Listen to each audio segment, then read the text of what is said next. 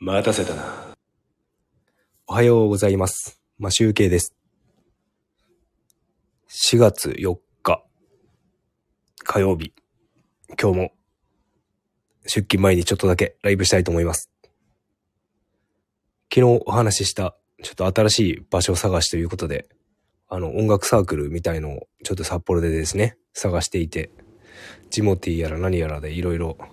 探しました。そして、昨日ですね、見つけたところにですね、二つほどメッセージを送りまして、二つとも返ってきました。あの、ジモティがですね、あの、ちょっと僕、以前使ってたアカウントが使えなかったので、新しく取り直して、あの、娘の携帯の番号を使って、登録したんですが、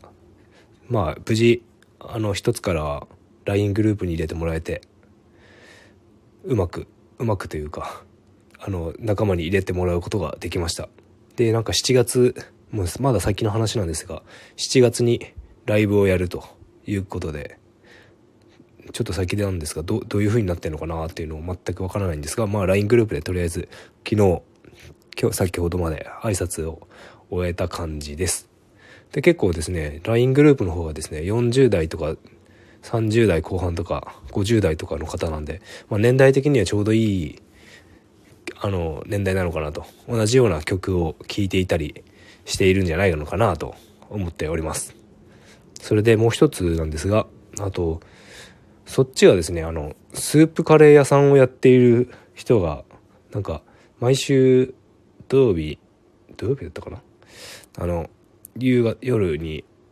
あのオープンマイクをしている素素人素人というか初めての方もでもオープンマイクしているって言ってたのでちょっとちょっと僕オープンマイクという言葉がよく分かってないんですけど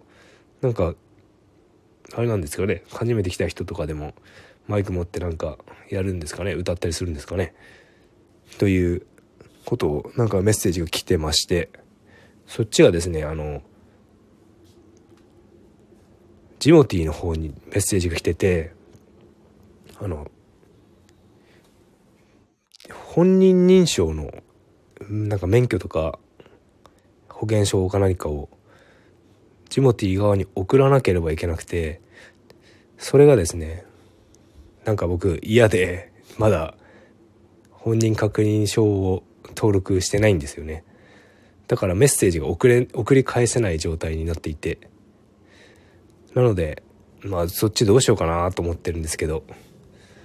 まあなかなかあんまりジモティーもそんな使わないですからね、こういう時以外は。なので、どうしようかなと。まあ、メッセージはね、あの、お返ししたいんですが、まあ、直接なんか、食べログとかに載ってるから店遊びに来てみたいなことを言ってたんですが、まあどうなんでしょうかね。あの、店に直接メールできるようなメールアドレスでも書いてればいいんですけど、それがね、ちょっとまだ見つけられてないので。まあでもジモティーを登録してもいいのかなまあちょっと悩みます。で、昨日の夜ですね、あの、娘の上の子の友達がうちに泊まりに来てて騒がしかったんですが、まあなんか夜までガヤガヤガヤガヤガヤやってたんですがね、なんか昨日は無事に僕も寝れて、おと、昨日、昨日じゃない、一昨日くらいまではなんかですね、数日間深い睡眠がですね、15分とかそれぐらいしかなくて、全然なんかうまい、い睡眠が取れてなかったんですよね。でも昨日はうまく良い睡眠が取れました。なので今日はちょっと元気かなという感じです。で昨日はちょっとギターの練習もできてよかったんですが、まあちょっとですね、今ギターが2本あってですね、その一つに避ける2本持っちゃうとですね1つのギターに対する時間がやっぱり半まあ2つに分けると半分になったりとかまあどっちかに偏ったりするんですがまあ両方ともやっぱり音が違うのでそれはそそこそこそれはそれで楽しいんですよね。で昨日なんかその音楽サークルの方とかいろいろ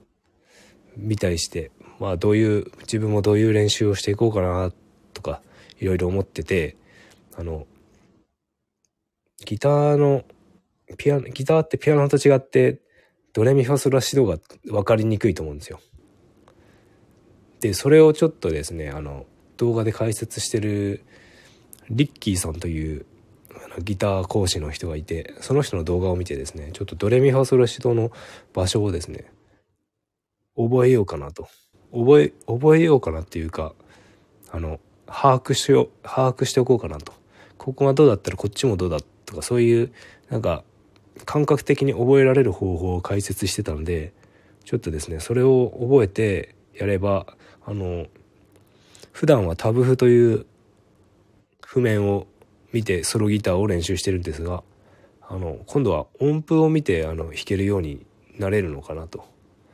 なのでまずドレミファソラシドドレミの音をちゃんとギターの指板でフレットで覚えられるようになりたいなと思ってちょっと昨日はちょこちょこ弾いてたんですよね。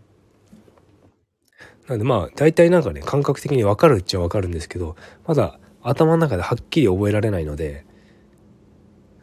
あのちょっとななこれはちょっと毎日ですねちょっとでも繰り返していくと慣れてくると思うんでこれをちょっとやろうかなと思っております。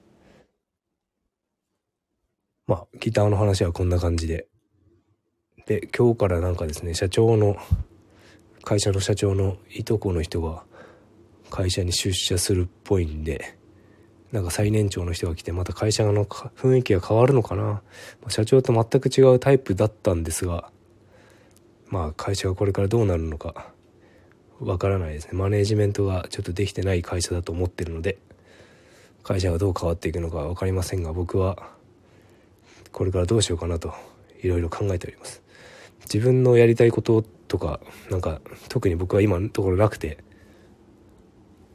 あの例えばですねあの求人とかで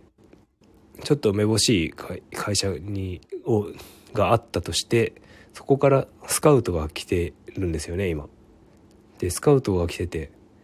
でスカウトが来てたから応募しようっていうふうに僕のいつもの悪い癖なのかなっちゃうんですよね。自分がここに行きたいから応募するとかじゃなくて、スカウトが来てるから行こうとか、なんか、まあ相手ありきの考えになってしまってる悪い癖が今のところ出てるので、なんか、これをどうにかしたいなと思っております。まあこの、まあ長年こういうスタイルでやってきてるから自分がやりたいな。まあでもギターはそうだな。自分でやりたいと思って買ってきたな。そういう感じになりたいなと思ってます。ただですね、仕事だとね、あの、採用されるかどうかもわかんないですし、あとは、あれですね。今後、まあ、リモートワークができて、完全なるリモートワークにできて、もういろんなところに引っ越しできるんであればいいんですけど、ね、ちょっと、どこかに引っ越しするとか、そういう感じになると、あまり、今就職してしまっ、転職してしまったりすると都合が悪かったりするのかなと思って、まあ、引っ越しするんだったら、やめた、やめて綺麗なまんま行きたいですよね。今就職して3ヶ月4ヶ月とか、まあ、半年以内とかでまた辞めて引っ越しするとかやりたくないのでまあちょっと要検討ということでスカウトが来てるのは多分今日までが期限だったような気がするんでどうしようかなと。話だけでも聞きに行った方がいいのかなと。でもまあ行きたい時に応募するっていうスタイルに変えようかなとも思っております。一番ネックなのがですね今の会社だとですねあのスキルアップにならないんですよね今。やることはなくて。で自分のやりたいことっていうのもちょっと違って変わってきちゃったの変わってきたのと会社で僕に僕がやる仕事担当っていうのもなんか変わ変えられてきてるのでなんかそこのところちょっとあのいろいろ考えるところがありますまあそんな感じでちょっとあのもう10分になるんで今日はやめておこうかなと思いますそれでは良い一日をお過ごしください。まあ、集計でした。